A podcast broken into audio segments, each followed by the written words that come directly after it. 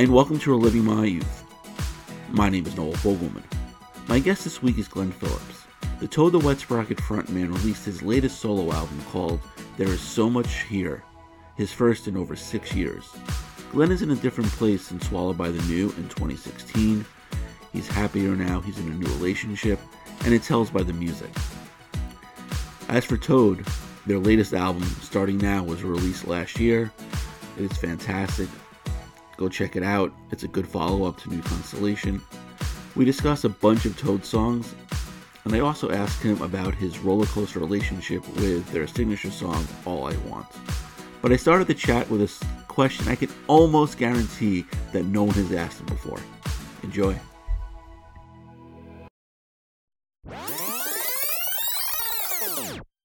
So, Glenn, thank you uh, so much for joining me today. I really appreciate it. It's a pleasure. Yeah. Um, Before we kind of, you know, we'll talk about the new album and Toad music. I just have a, a real quick question. Did you perform your uh, Haftorah barefoot? I did not perform my Haftorah barefoot. Oh, okay. I was wearing. I can't remember what the shoes were. I believe I had a blue uh, corduroy suit with brown patches on the sleeves. Okay. and a wide collar. You know, it was of the time. Yeah, yeah. I guess now the style is to wear sneakers, you know, with suits. A lot of people wear that now, and I only wanted to wear sneakers with my suit. My my mother was like, "What are you crazy? You're not doing that." I guess I was just a, ahead of the curve. Ahead of the curve, yeah, yeah. And uh, you know, oh, guess a little uh piece of information. I read my Haftorah phonetically because I could not read Hebrew. So I think everyone does. I mean, you know, yeah. I started, I never knew Hebrew well enough to do yeah. it without vowels. I mean, right. for those who've never had to read Hebrew, uh, it's it's this language you learn it and then they take all the vowels away. Yeah, exactly. like when you're doing the real thing. And so you're kind of it's just enough that if you have learned it phonetically and you know enough, you can get through it. But yeah, I, I did the same. It's yeah. Uh, i'm sure my i'm sure my hebrew teacher the whole time was like holding her holding her face in her hands with how yeah. wrong i got most of it right yeah. You know like, like, you know like the movie grease the song he you know uh, a beauty school dropout. I was a hebrew school dropout so i got tutored yes. for my bar mitzvah but yeah. Yeah. And i uh also but, remember i had a really I can't even remember what the the Torah portion was, but it, it was one of those ones that's like you know, Saul had 57 head of cattle and lived in the Western Valley. Exactly. Sometimes he would do his Ruth with thatch and other, like, it was just like one of the most boring passages yeah. in the Torah that, like, you know, it's not, not one of the great, like, ah, here we find a law or a gem yeah. of wisdom. Oh. It was like some of it just feels like, I don't know, the daily news, right? You yeah. know? Yeah, uh, I, I, think mm, yeah, I Tom took some sheep over there, but uh, Jim, Jim didn't want them, so yeah, Tom took them back. Right.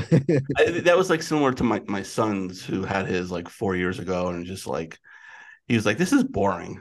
You know, I, I don't really care about like you know farming. I, I, want the good one where you know God strikes down somebody and vengeance. I'm like, talk to the rabbi. You know, it's you. I'm sorry, yeah. you were born. You know, this time where Haftorah falls out, you know, in October. I'm sorry, you know.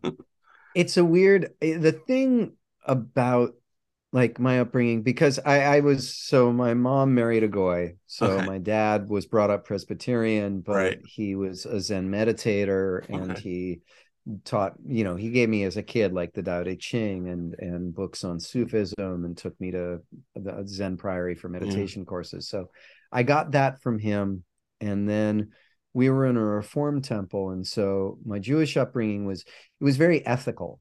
Um, but it was about ethical and a certain amount of tradition but the thing i envied in my christian friends like i remember talking to the rabbi and going like this i don't believe this. I don't think this happened. I i, I don't get this. Yeah. and he's like you don't have to believe any of it. You just this is who we are and what we do.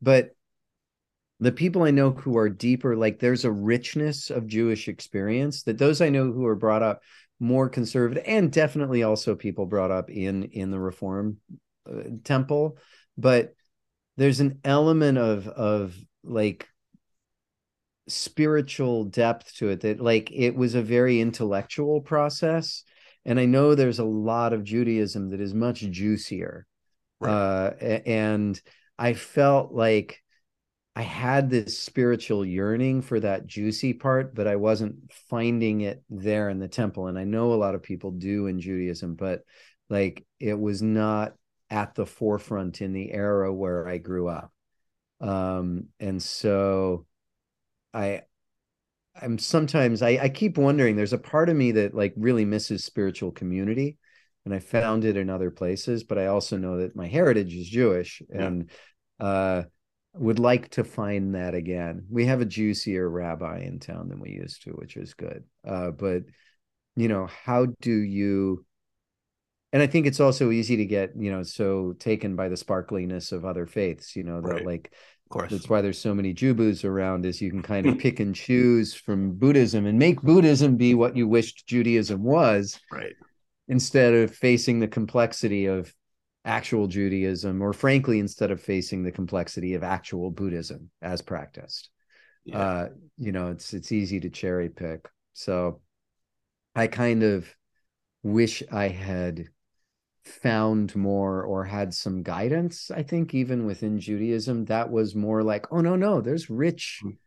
there's a richness of spirituality in here doesn't even require belief i mean i think it's one of the reasons i love the rabbi in town so much is um he, we were talking once and he was saying you know i he puts on his seat seat every morning and does his prayers some days he's not sure if he believes it's right. like you do the ritual so that you can see so that every day you get to visit it from the position that you're in. It doesn't require that you are always devout or that you are always some perfect in some way or executing it perfectly. It's like it's taking your temperature, your spiritual temperature every morning, and that it's not even a failure if you don't believe. I mean, it's one of the things I love about contemporary Judaism is that it is not necessarily rooted in an absolutism. Right. Um, you know we're right everybody else is wrong yeah right uh it's you know it's a practice and a container for something that's unexplainable and always shifting so yeah yeah I, yeah i must like think about it is just like just don't be an asshole and and just you know it's the and, basic rule right and you know just you know just pretty much be nice to others and do good things that's that's how i take out like the contemporary judaism and like i consider like my temple to be re-reform so it's like yeah. one step even below. So it's you know they're bringing in like Chinese food that's not even kosher, you know, and, yeah. and, and random things. So it's like, you know, I guess you get what you want to get out of religion. Well, yeah, you get what you put in. Yeah, and exactly. but it also helps to have containers. I think, especially as a kid, that kind of speak to things that are vital. I mean, it's why people are stepping away from religion. Is yeah, if religion doesn't uh change uh, as we do and as our world does. You know, there are certain parts that are kind of true forever, and then there's certain parts that um, have to adapt, right? Uh, yeah. You know, the the heliocentric universe is not really, you know, right? It yeah. doesn't really exist anymore. We know better now. Right. Absolutely. I just got distracted by your your dog behind you. Uh, what's his name? Yes. Uh, her Rilka. Oh, okay. Come here, girl. Yeah, let me take this off. Uh, yeah, she's yeah. a good girl. Oh, good. Yeah, she, yeah she's beautiful. yeah, she's a sweetie. Yeah. Um. So uh, anyway, uh, yeah, yeah. So the um the new album that came out a couple weeks ago, uh, mm-hmm. there is so much here. I absolutely love it. It's unlike unlike the previous album because you were going through a, a lot of a lot of different things. Uh, this album was this pretty much born strictly out of the pandemic?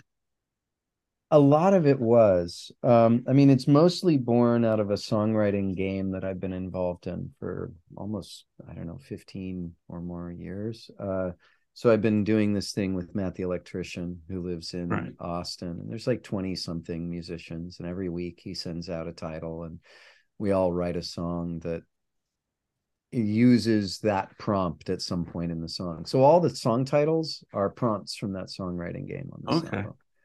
Uh, and I kind of realized after the fact that I had written, you know, that I was I'd apparently turned a corner in terms of grief. right. Yeah.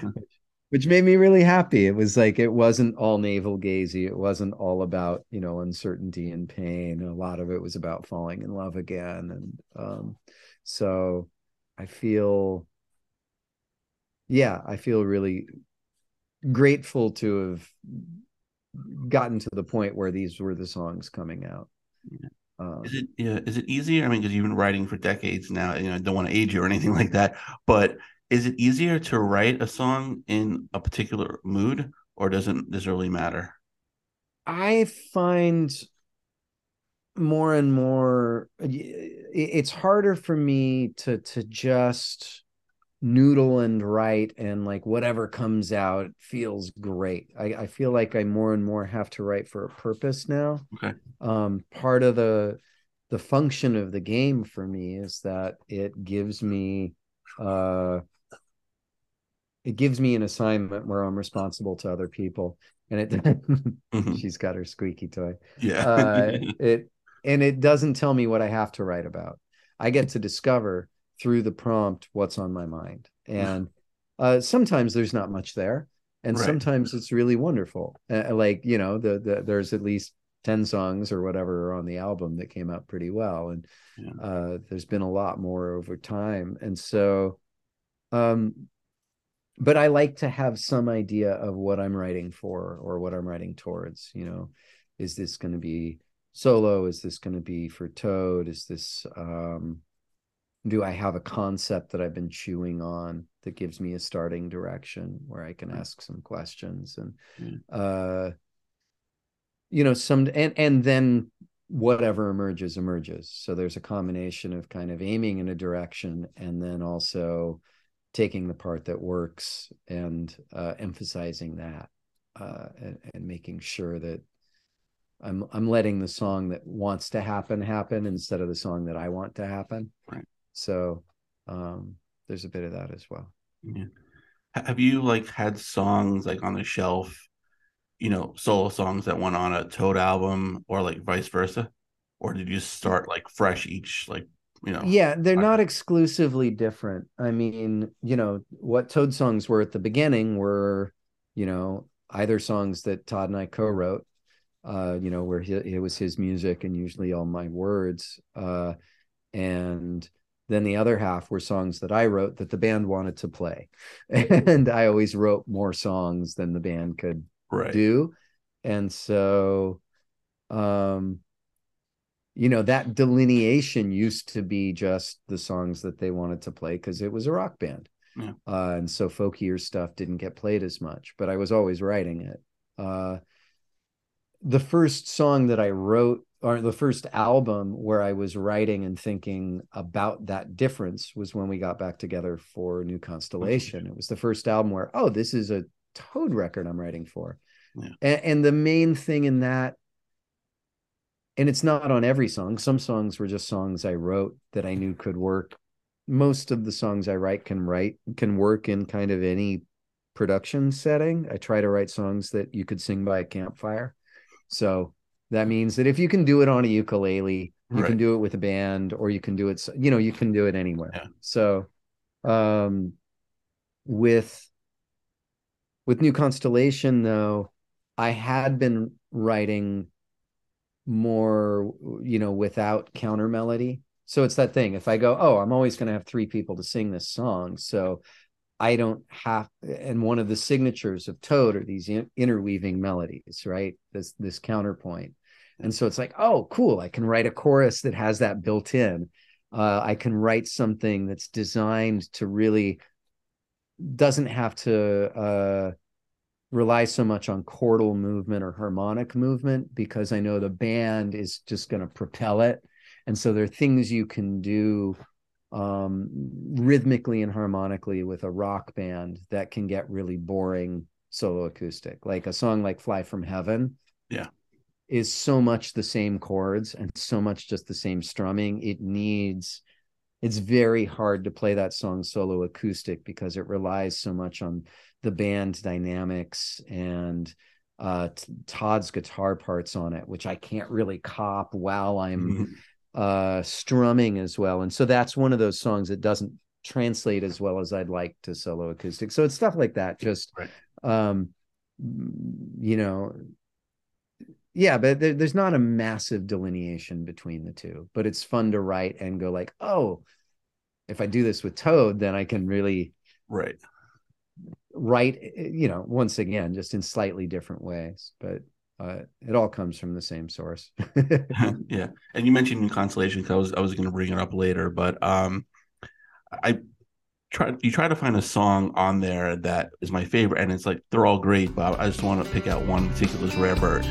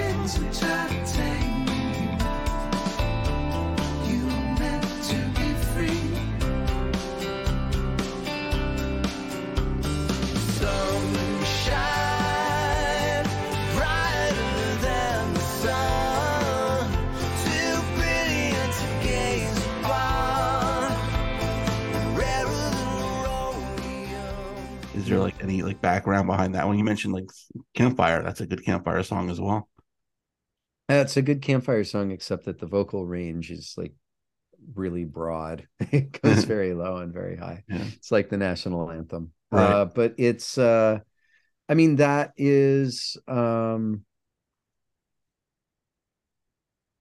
trying to think where that came out of um i mean it was kind of late in my marriage. We were going through a lot at the time.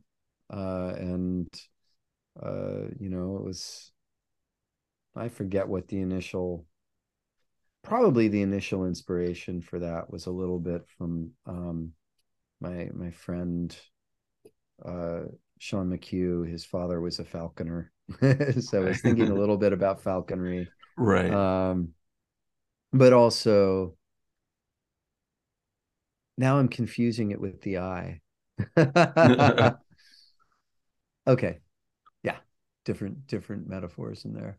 Uh but uh yeah, there's that that that part in relationship of of kind of sacrificing you know the the necessary sacrifices of the individual to make you know the the whole work but also the ways in which we can shut down preemptively without asking the other person if we need to or not right. or make assumptions about what they require and get small and start thinking in small ways preemptively for each other that aren't really asked for uh, when you know when you really just want to free each other.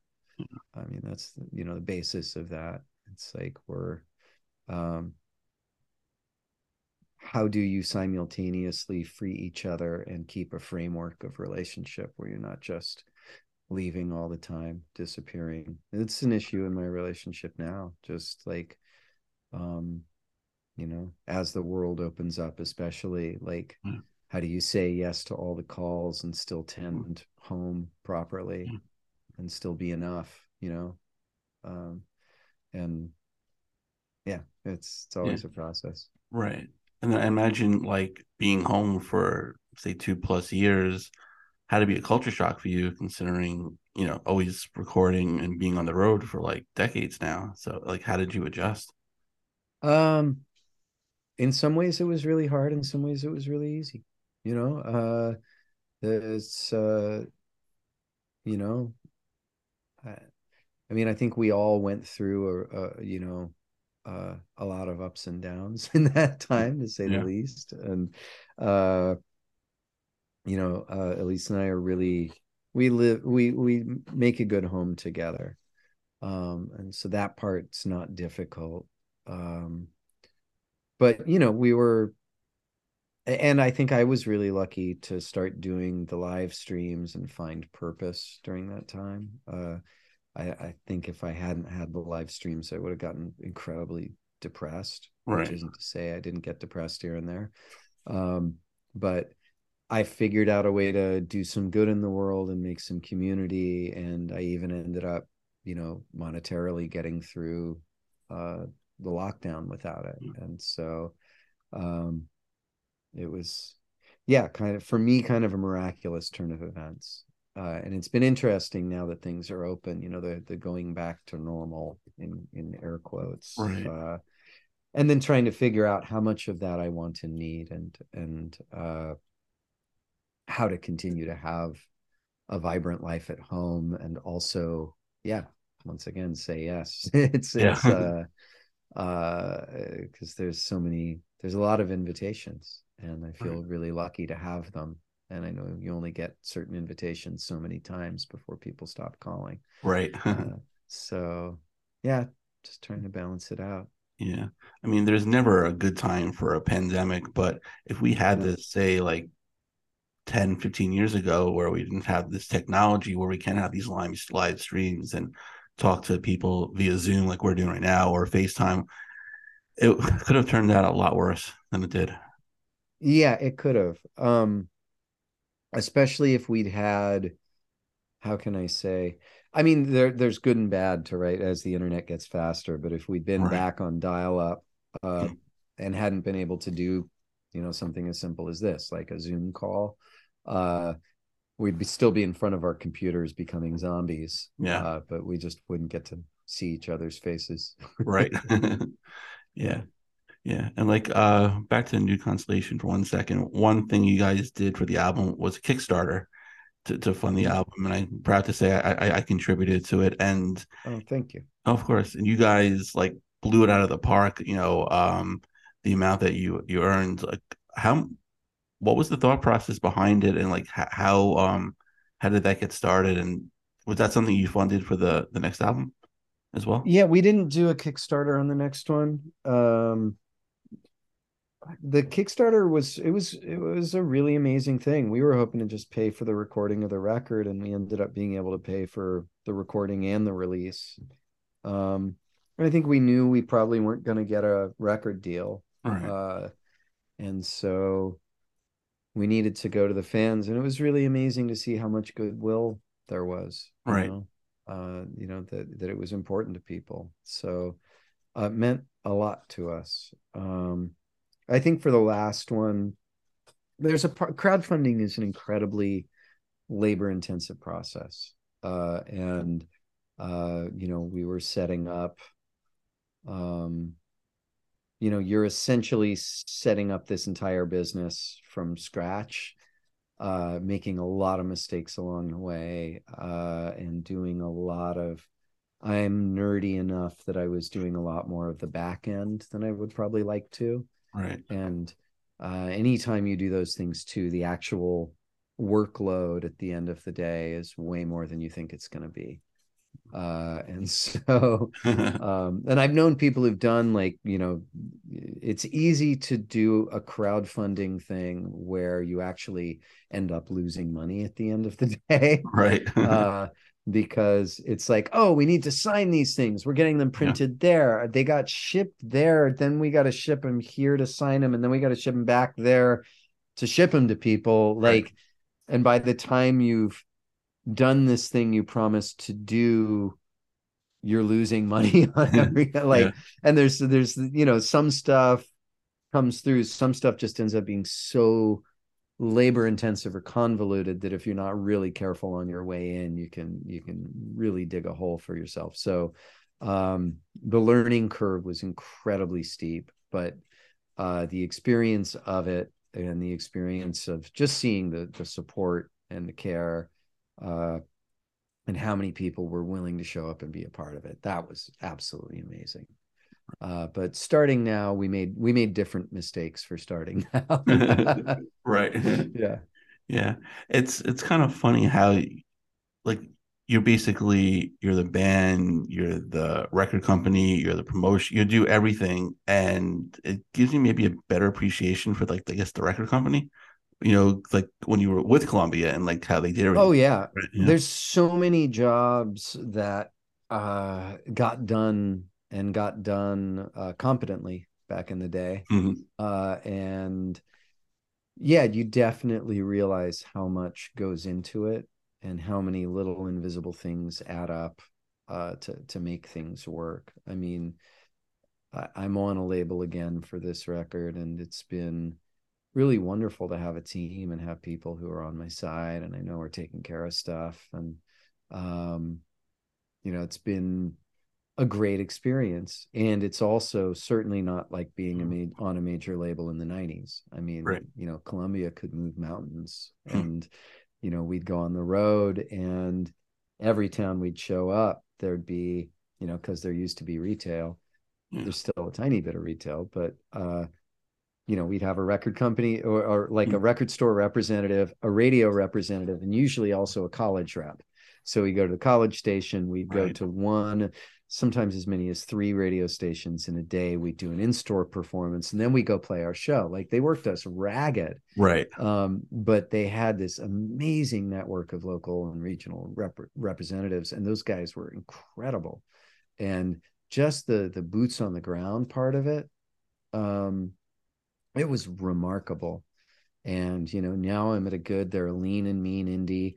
And mm-hmm. it's so great to have a group of people who aren't, you know, who did this last week. So it's not like, oh, radio promo. Do I know anybody there? Like, right. do like, do we hire somebody? Who do we hire? Who's worth it? like, uh, you know, and even you know, social media. It's like playlist. I don't know what I don't know what any of it means anymore. Yeah or what was relevant the last article i read or record i put out isn't relevant anymore and so having people who are calm and up to date with it makes a huge difference mm. and i mean i think toad's internal team is also really good but I, I, feel you know once again we did we we made a few mistakes on starting now we signed up with a label for half a minute okay. and then realized that it was not the right Matt, like we realized we'd gotten in a situation we didn't want to be in. We pulled out, but there were things like they hadn't removed, they hadn't completely scrubbed. They'd done like placeholder tags on all the okay. the digital distribution things. So when we released starting now, uh, people would look it up and it would say this album is being updated please come back at a later oh. date like we didn't make any playlists we didn't like we right biffed like uh-huh. so many basic things out of the gate and some of it was not necessarily our fault but we just like we we were we were that guy it's like the the runner ready at the gate and like trips over your shoelace in the right. first two steps yeah and it's hard to catch up again so um yeah yeah, yeah. but like financially, what are your like expectations? Well, I guess you know first for the Toad album starting now, and then you know your, your recent solo album, like because no one buys albums anymore. So like, like no, what, no one buys albums. Yeah. Uh, having uh having a record out is it's about having new songs to play. I'm right. still a songwriter. Yeah. I love playing new material. I don't feel done and I don't feel, you know, it's difficult and I used to resent the fact that um my new songs were competing with memories that people had in their early 20s and late teens because there's no way you know even a sad song you play it back and if you heard it at the right time at that age you just mm. go man like ah that was the like it, yeah. it it's this i've been thinking about this a lot recently because uh, you know human memory is so um, negatively inclined we have to work much harder to remember good memories right and that's why we i think it's a big reason for you know religion gratitude practices psychology like the reason people do this is we remember bad things much more easily they they pop up in our heads without any effort. Mm-hmm. good things we have to really orient ourselves towards. And music is this way of kind of shortcutting to positive memory. Um and so and that even when it shortcuts to to hard memories you know the song you were hearing during a breakup it's like you go oh man that was like you look at it in that warm way right that hurts so much but oh man it was so i was so mm-hmm. alive it was so um and so it's hard to compete with that but I, I used to resent the difference. Now I feel like, okay, that's this easy, low hanging fruit, this drug that we can kind of administer to people. But I feel like our last few albums are at least as good as anything we wrote back in the day. like I I don't feel done as a writer. I still feel there's a lot to say and um and so it gives me a ton of pleasure to to go write and play new material so i mean for new albums number one it's that is i'm not dead yet and yeah.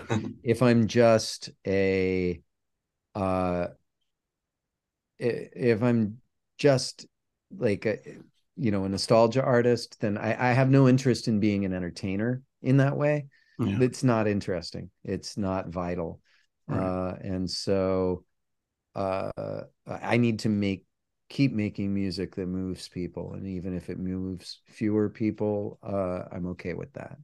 So, number one, there's that. Yeah. And, and, the new albums too. It's like songs like "The Moment." The Moment has meant so much to people, right? Uh, and "Transient Whales" on the new record, or "Hold yeah. On." Like, you know, we get a lot of email about how much those songs mean to people. So, um, you know as long as that keeps going there's a reason to keep writing uh, and uh, you know there is you know there's the pennies trickle in from streaming uh, hopefully someday uh, we'll get a good placement in film and tv with new mm-hmm. material right uh, it gives us it puts a little air back in the tires it's like you no longer think that a new album is going to change your life or you know I would love it if we had like our harvest moment, you know, right? Neil right. Young, right? Yeah. You know, it's like, ah, it'd been Neil Young. There'd been this 20 year, like everybody got yeah. used. And then he did this and record sudden, that he was relevant again. Um, I mean, I would love for that to happen, of course, but uh, without, you know, unless there's like some director who goes, you know what, I'm going to place every song on the new Toad record in my new movie. Yeah. I'm going to Good Will Hunting that shit. Right.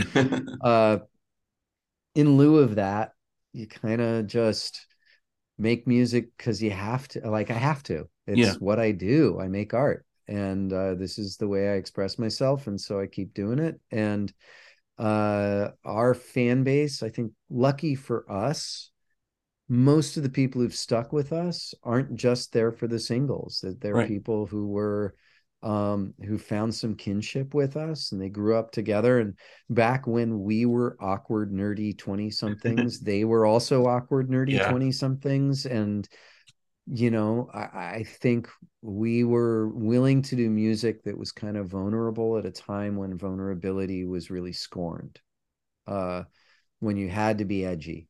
Right. And uh, we weren't. And uh, and the people who that appealed to, I think, we're still vulnerable. We're still, you know, I don't think we're treading the same water over and over, but we're still willing to be that. But we're talking about the things that are happening at this age about empty nests and about getting older and about you know the some of the concerns are the same but you know it's it's uh so i think the audience grows with us. Um so yeah monetarily an album you hope that an album at least pays for itself uh and uh it does a little better than that yeah. but um really it's about you know live shows and i think long term i need to figure out a way to control my touring days uh, and figure out ways of earning when I'm at home and feeling useful right uh, when I'm at home in ways that I can come and go with. So that's that's where my effort goes. That's kind of what I think about, and um, so you know, it's it's always a process. Yeah. But and you know, I, I I know I have at least another ten years of touring, but uh a lot can happen in 10 years and uh you know i i'm glad i haven't had to have a side gig but i, right. I could also use to start developing a side gig now right yeah when you first started like touring solely how like difficult was it to like form a playlist knowing that it's going to have like majority of all toad fans come so you did do like 75% of toad songs and a couple from your solo album how did you kind of a lot of people? Yeah, I mean, I would do both. I had years where I resented Toad, and sometimes I wouldn't play the singles, or you know, there was that whole '90 thing of the '90s yeah. thing of bands hating their singles, right. which is so lame. Uh, or if somebody said they loved Toad, what I would hear them saying was, "I hate your solo stuff. You're not a good writer."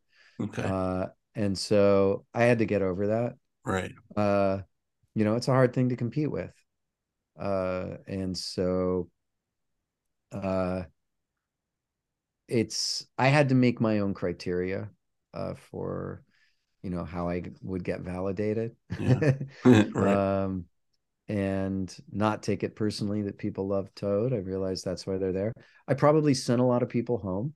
Uh, I know when I first started going out, I was also there was a period where I was insanely depressed. I couldn't get a record deal. Um, you know, at by age 30, I had three kids. I couldn't get signed. Right. Uh, I'd had this huge success and then I was unsignable and I like I, I couldn't understand why my life had gone the way it did. And I had people come up to me after shows and basically say, like, you clearly don't want to be here. It's a waste of my money. It's a waste wow. of your time. Uh, and there were periods where I was out working where I I should have been uh, I should have been in like a sanatorium. I should not have been right. on the street. Uh, and so I did a lot of damage uh, through depression, through negativity, through being bitter and feeling like a victim. And I drove a lot of people away. Uh, and so, um, you know, the last few years, I feel like I've gotten that self sabotage a little more under control. Uh, and my audience has been growing. What do you know? Right. Uh, I mean, I, I, how can I say I can't, you know, and I like to be frank in talking about depression and the cost of it, uh, and in, um, you know, not not trying to color myself as a victim with that, but I think a lot of people go. I can't blame myself for, uh, you know, going through what I went through.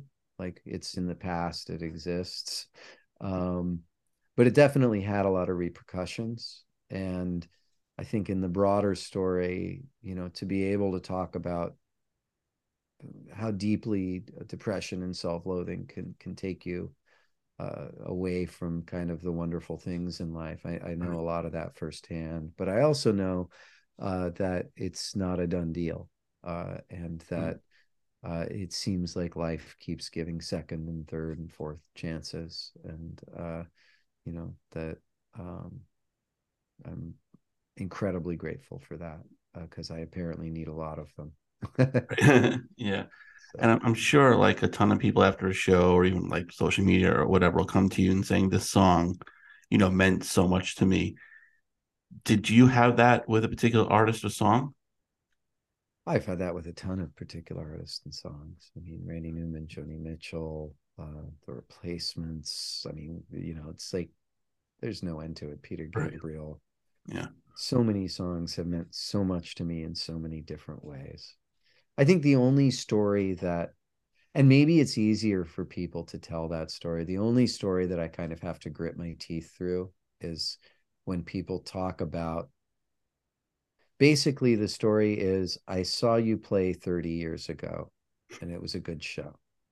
Okay. And it meant a lot to me. Right. But it tends to get told in like a 10 minute, like my brother came down from Cleveland and right, he yeah. hadn't seen you, but, but like, like tend to be a whole lot of details and backstory. Yeah. And I really try to be present for those. right. Uh, I like, I try to stay present and listen to it, but the, the shorthand of it is always like, you know what? It meant a lot to me and to my brother and our relationship when we got to see you play 30 years ago. And just, yeah, I love that memory. Right. There's a way to say it that's really quick. It yeah, doesn't exactly. take 10 minutes. Yeah, you want the Cliff Notes version, and there you go. You know, it's it, uh, but uh, but uh, now I'm being a dick. Uh, but um, it, it's it's interesting. I hadn't brought like merchandise when I was getting divorced. I started so used to hang out and talk for like two hours. We would right. stay till the last person. Yeah. And I started having panic attacks uh, during my, I couldn't do it anymore. It was like I, something in my personal sensitivity got just like opened up and I think is still a little widely opened to the point where I couldn't I couldn't take it all in like it would I would go in I would have panic attacks and right. so uh we started doing this VIP thing before the show, which I'd been vehemently opposed to, and still we started doing it. And yeah. but on the last solo tour, I've been going out and selling merch, and I never brought merch, and it's just it's so strange to mm-hmm. you play and you're kind of exhausted, and then really being present for everybody after is a whole right. other art, and it, it's it, and it's interesting to try to be be really honestly present, but also hold boundaries uh, in those situations. And uh, it's, uh, yeah, it's, it's one of the trippier things about this job. Have you heard like one particular, like, you know, someone brought up a song to you and just the background of it, the meaning of it was completely different than what you intended to be and you just kind of had to bite your tongue saying no, oh all the time all. i mean I, what i love that my favorite one is that i was on tour and within a week i had two people come up and talk about the dulcinea record okay and one of them that song was all about like a crisis of faith and then finding renewed uh like basically uh, uh like a C.S. Lewis story of like Christian loss of faith yeah. and regaining of faith. And it was very, very much that. And then the next week, somebody came and they'd never read a bio, but that record for them was about coming out of the closet okay. and about the process of self discovery and saying who you were and being unafraid. And, uh, and I loved that those people like both of them out of that album that for one you know for one it was all about the christian faith and the trials of remaining faithful. The other it was about coming out of the closet and loving yourself and being it was like yes this is exactly what art should do. Yeah. So uh, i don't think there's a wrong way to get it unless you're reading in something hateful or uh, you know violent or or um, bigoted in it. Mm. Uh, and you know the that the you know yeah i don't think there's really a wrong way to to have it. Like so often the story's totally different.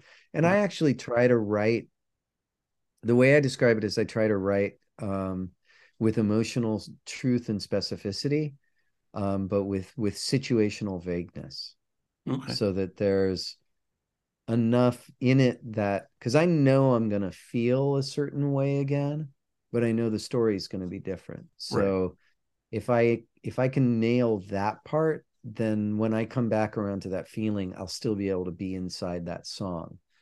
And it won't be something that happened way back when. It won't be entirely narrative and locked in. Um, and that happens all the time. Uh, uh, you know, so yeah. And plus, when the song is out there, technically it's not your song anymore. I mean, it, it, always will be your song, but it's like the public song, so they yeah grasp at, at it how they how they want to be yeah. to be. So and it's it's why more recent songs. I mean, um, you know, grief and praise from my last solo album is, right. is probably the song I'm the most proud of, just because of the number of people who like, you know, used it like talking to therapists who use it in therapy with clients right. talking to hospice people who play it for the mm-hmm. dying talking to people who want it played at their funerals playing it at people's funerals Funeral, like yeah.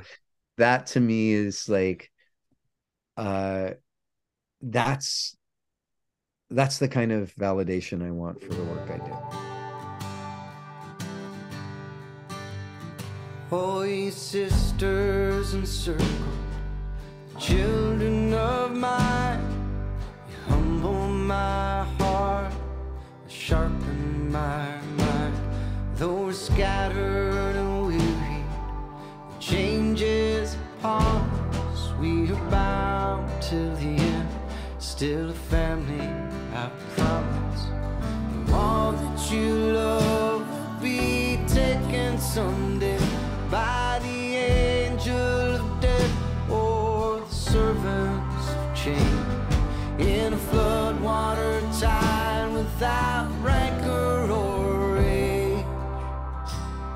sing loud while you're able in grief and in praise. For so many years we swam into the tide and we would not abandon heroic and kind. Shared our sweat and our shelter,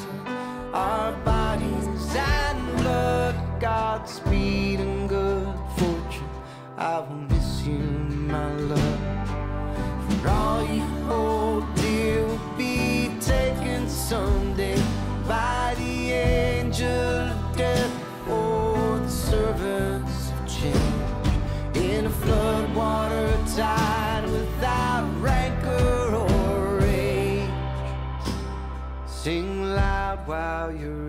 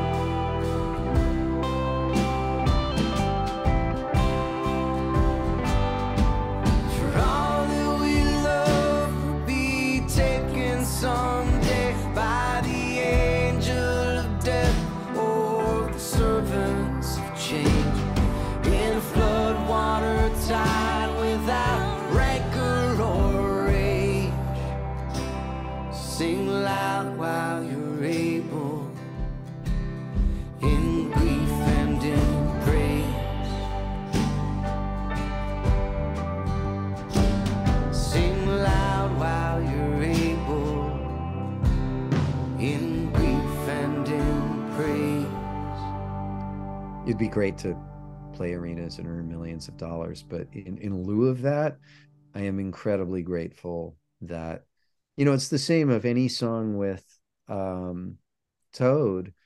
It's, I'd say, not the biggest hits it's it's i will not take these things for granted because right. that's the one you know that we get a picture of you know a, a, cancer camp for kids and that's the lyric that's painted on the shed. And that's you know that's like right. um the one that people play at their weddings or at their like that's the stuff that really matters. One part of me just wants to tell you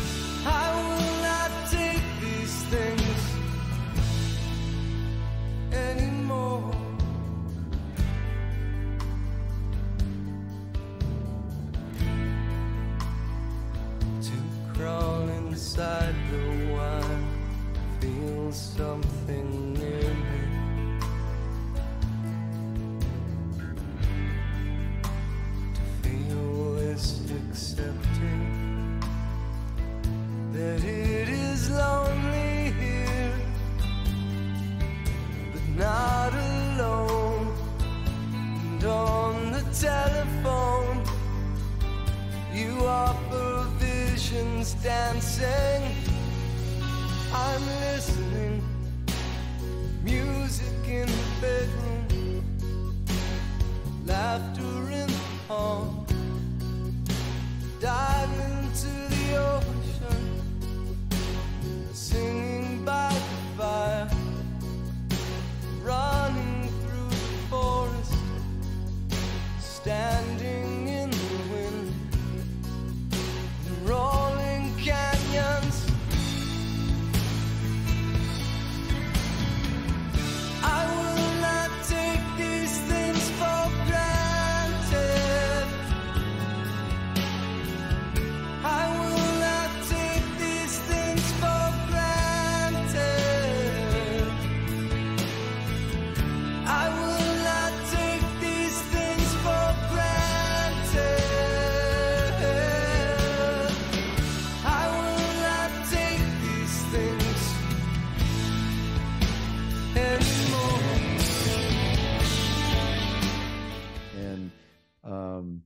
getting under people's skin in that way for the really important shared moments, uh, you know, way better than entertaining. Right. I, I, like entertainment; it's fine, but I'd yeah. rather like, I'd rather uh, get paid in tears. Okay. yeah, it's it's funny you mentioned both those. I was going to bring up a couple songs to you, and two of those were, were on my list, so I'll cross those off because you talked about them beautifully. Uh, I'm going to go back a little ways and ask you about "Unquiet" from Bread and Circus.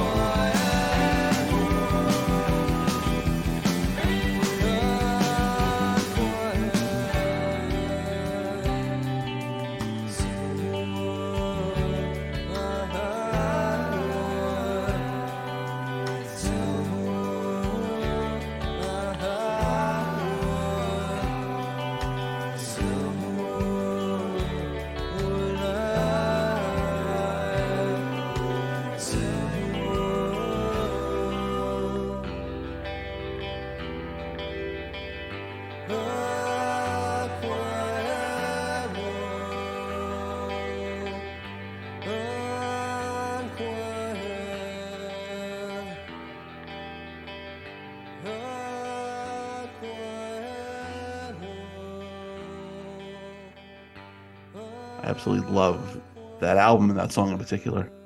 Yeah, uh Unquiet. I can't remember. I think that was one of mine. Um Yeah, I don't know what to say about it. Okay. kind of like the way the melody hangs on the chords. It's like I was doing yeah. it was there was some fun chromatic stuff right. in there. Um and the lyric is the lyric. I don't know. I was 16 when I wrote it, yeah. so I can't uh can't really remember what was in there. Oh, that mm. feels like a Todd. No, I think it. Anyway, uh, right. okay. It's I can't remember. I was a child. yeah. yeah. Can you relate to? I mean, I can't remember. But can you like relate to those songs that you like wrote like over you know three decades ago? Yeah, I mean, I pull that out. It's like right that that you know the basis of that song. I mean, it is what it is. I can't remember the position I was in, but it's right. you know, um, it's that way of being stuck. Right. Mm-hmm. It's about being stuck. It's about yeah. saying, you know, I want to create, but I'm not going to risk having my voice heard. I want to move out of this position, but I don't feel like I have enough strength to actually lift a muscle. I want something or someone else to do it for me. Right. Okay. And and it's about the uncomfortability of yeah, feeling like you don't have the the the capacity to change the things in your life that you probably can change, you mm. know. Yeah. Yeah. So insecurity generally. And and the problem about insecurity is it tends to create exactly the situation that it fears. Um and so and I don't believe in like you know the secret and if you think mm. positively then the world right. is your bitch and it'll give yeah. you exactly what you want right but i do believe that and increasingly i've done a long experiment with negativity and and let me tell you huh. uh, a little bit of positivity goes a long way and has a ripple effect. Right. And at least lets you feel like, well, damn it, at least I tried it instead of telling myself that I couldn't. Yeah. And and trying it may not get you where you'd hoped or dreamed of going. It almost never will, but it'll get you somewhere different than stuck. Right. And and that's important. yeah. I mean, I've been putting out records that sold last less than the last record generally for right. 20 years now. Yeah. I've been, and if I go by the regular metrics, it's easy for me to go like, well, it's a failure. I'm a, yeah. Clearly, I'm a failure. Clearly, I'm done. Clearly, this isn't worth it. So, um, I need to change my criteria. I need to look at things differently. More like, do I love these songs? Do I love playing them? Right. Do I love making music? Do I feel more now than I did 20 years ago that this is a spiritual enterprise and a useful enterprise?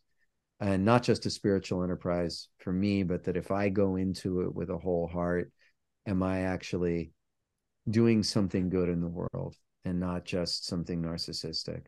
Right. And I'm getting a yes for that and it's making me feel like what i'm doing is actually useful in the world and so uh and makes me feel once again i'm not having hits but i don't give a damn. Yeah. Uh it was never what i cared about. And i have friends who've known me for 30 years who are like yeah being on you know having that mainstream success was a really difficult thing for me to endure. And i didn't trust it when i was in it and it felt odd and not like who i was. Yeah. Uh, even the head of Sony couldn't understand that I didn't want to be a star right. or that I was conflicted around that idea. There was nobody else he'd signed on the label who felt that way. Hmm. And so uh, it's good for me to go like, instead of seeing what I, but you're supposed to want these things, right? You're right. supposed to want to be the biggest and you're yeah. never supposed to stop wanting to be bigger. And that's not what I am, even though I grew up in this world that kept telling me that. So I need to go to like, what do I do now? What do I care about? And you know, that songs, once again, like The Moment or Transient Whales or Grief and Praise, it's like if I'm still making music that uh if I'm making music that's getting used in therapy, if I'm making music that's getting played at funerals still, uh I'm doing it right. And right. uh it and the market is the market and i was never good at the market and it's kind of mm-hmm. surprising that even with all my self-sabotage that toad ever did as well as it did right because i was always undercutting it hmm. and you know and, yeah. so uh and not in a creative or artistic way i just think uh you know the of all the societies we could have chosen to create this one is at its core has a cruelty that is uh that always kind of weighs on me huh.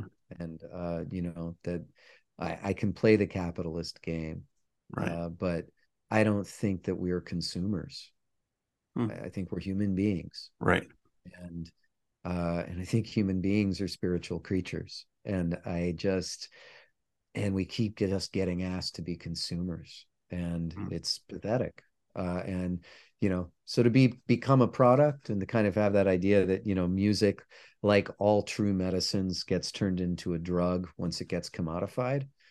Uh, and it's not to say drugs can't be beneficial right. but uh but i think it's i've always chafed against that or against celebrity culture uh or against just the the concepts of you know fame. And i've met famous people who are that way because they're really great at what they do and they are positive and they are brilliant and they radiate a kind of joy that is infectious and i'm all down with that um, but there's also people who just man they just manipulate media and piss people off and play mm. at the console of human emotions without really wanting to do anything other than feed their own narcissism and that right. that disgusts me so uh, I mean, and we all are in some, you know, matrix of internal and external validations, right?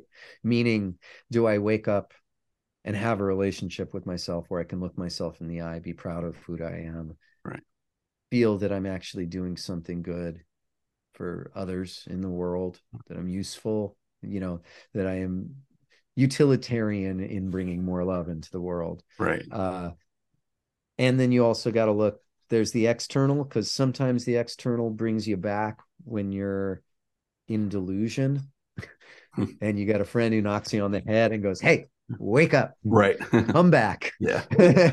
Uh, but i think people think that being on a stage or being seen or being adored in public ways heals something in you and it doesn't at all. Right. and uh you know, or that it fills that hole. And uh, there are, um, you know, thousand and one caution tales of how it doesn't change a thing. Uh, you know, and so, you know, doing that work and the balance of good external input and uh, good internal stories. Uh, and I still fight like a mother every day with those. So, right. you know, Anthony Bourdain was like a hero to me. I'd okay. say of any any celebrity uh, suicide, his was the one that hit me the hardest yeah. because I felt like in the middle of his life he had found something that did incredible good for people and gave a voice to people that uh, you know people in the west would otherwise mostly ignore. And to humanize the world and to bring people together through food and talk about the hardships that other people go through such brilliant work. Right. And to do it with such a sense of humor and reverence for the human experience. And then to realize that no matter how much good you do in the world uh, no matter how much adulation or public like it's like if you don't do the internal story if you don't work on that it will bite you in the ass. It won't go away. Right. And it's it's daily it's daily work. Uh and so working on it. yeah. Yeah. So, yeah. What's your relationship with uh, All I Want?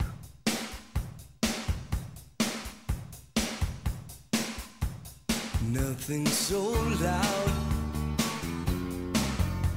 hearing when we lie. Truth is not kind. And you said neither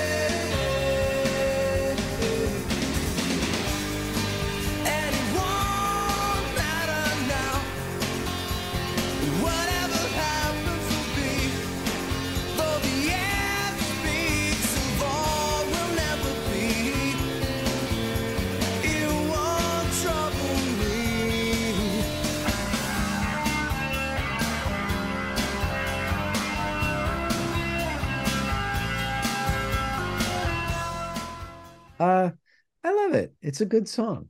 I mean, I I've gotten over resenting it. I think I resented all I want for a long time because I felt trapped by it and trapped by my past with it. Uh, and like I said earlier, I've realized that hearing a song like that at a certain age, it's a positive song. It's one of the few positive Toad. You know, we have a lot of like wistfulness and sadness, and it's it's a song, and it it does contain also complexity. It's like joy in the face of sorrow joy in the face of self-doubt. And um it's got a great bridge. It's got yeah. you know i love the harmonies on it. I love todd's guitar parts. I love the way he picks up the melody and the solo. Like i love the bass line. Like i love i love that song. And the times that I allowed it to hurt me were just times where I was comparing where I was and feeling like a failure and feeling like I'd peaked at 21. Hmm. And that's an awful thought. yeah. uh, and then I realized it had absolutely nothing to do with me okay. or the songs I'm writing now or yeah. any of it. It has to do with a roll of the dice and the right song at the right time I'm so grateful because it's given me an amazing life. It's allowed me to keep making music. It's um, let me meet so many wonderful people. It's opened so many doors. Uh, but you know, we need to get over ourselves. Right. Uh, and you know, uh, it took some doing. Okay. All right, I got three more songs. I'll try to make it quick. Um, okay. Yeah. Um, I every time I listen to this album, I always think it's your best album, and probably wasn't meant to be in light syrup. Are we afraid?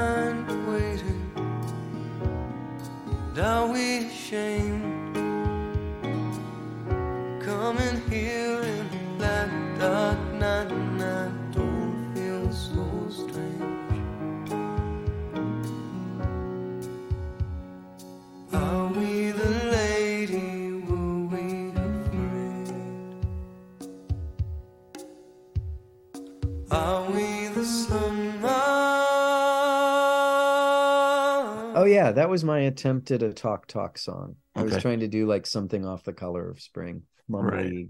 piano. Yeah. Well, it's all black keys. It's like I wrote it on the piano. you know, it's like I can't play the piano, but I faked it for that. Right. I, I, always say that all I want is your Howard Jones song. A little bit. Yeah, we would always very poppy in a sad way. Yeah. yeah. Poppy and poppy pop psychology. That's yeah. that's that's my wheelhouse. Yeah, exactly. Yeah, and I always say like videos like can enhance a great song. Like you know, "Take on Me," like aha, that song is great. The video I think brought it to another stratosphere. I feel something always wrong. I absolutely love that video.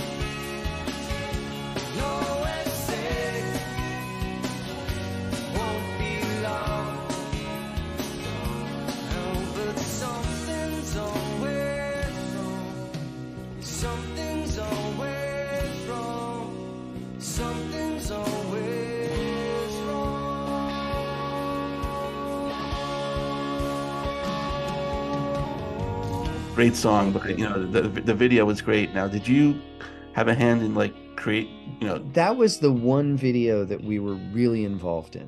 Uh, Dean actually said we should sell ourselves on QVC, and then I was like, oh, we should sell intangibles. We should sell yeah. like unconditional love and right. things you can't buy. Yeah. And uh, and at the band we can like we it was so fun to work out everything that was in the text on that. The problem was we did too good a job, and MTV didn't want to play it because they thought it looked they thought people would turn hmm. the channel thinking they were on QVC. so we made like one awesome video, right? That by by its own very nature was unplayable. Yeah. right. that's that's that's our story. yeah. And then I'll ask you the last one here. It's definitely a campfire song, uh, Walk on the Ocean. We spotted the ocean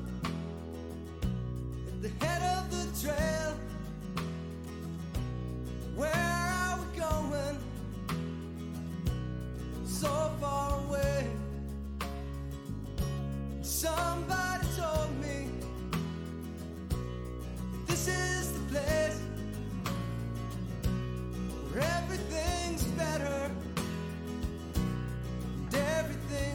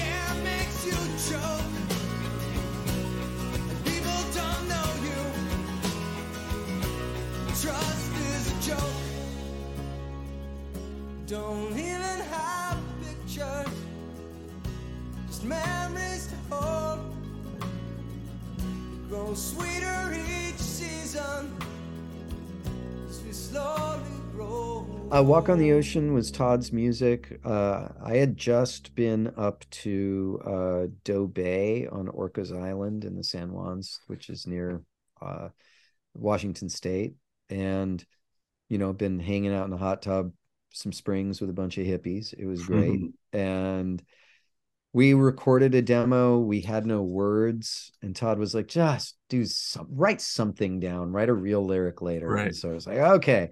Yeah. It took like ten minutes. Wrote that down. I have no idea what any of it means. Yeah. Uh, it was inspired by that, but it was just kind of tossed it out, and then I kept trying to rewrite it, and nothing was as good. Okay. so it just stuck. So there you go.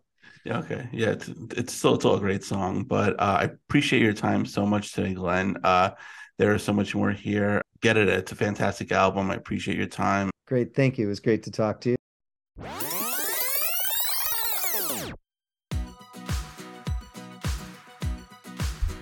And a special thanks to Glen for joining me today.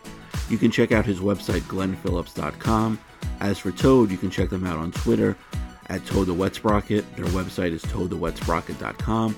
And if you have a guest suggestion, you can hit me up on Twitter at the first 19 or like the page Living My Youth on Facebook. You can go to iTunes, check out all the past episodes we've had. While you're there, please rate and review the show. Don't have iTunes? Not a problem. Shows on SoundCloud, Spotify, Podbean, Amazon Music. Basically, wherever you can find a podcast. Look for new episodes coming soon. Stay safe, everybody. We'll see you then.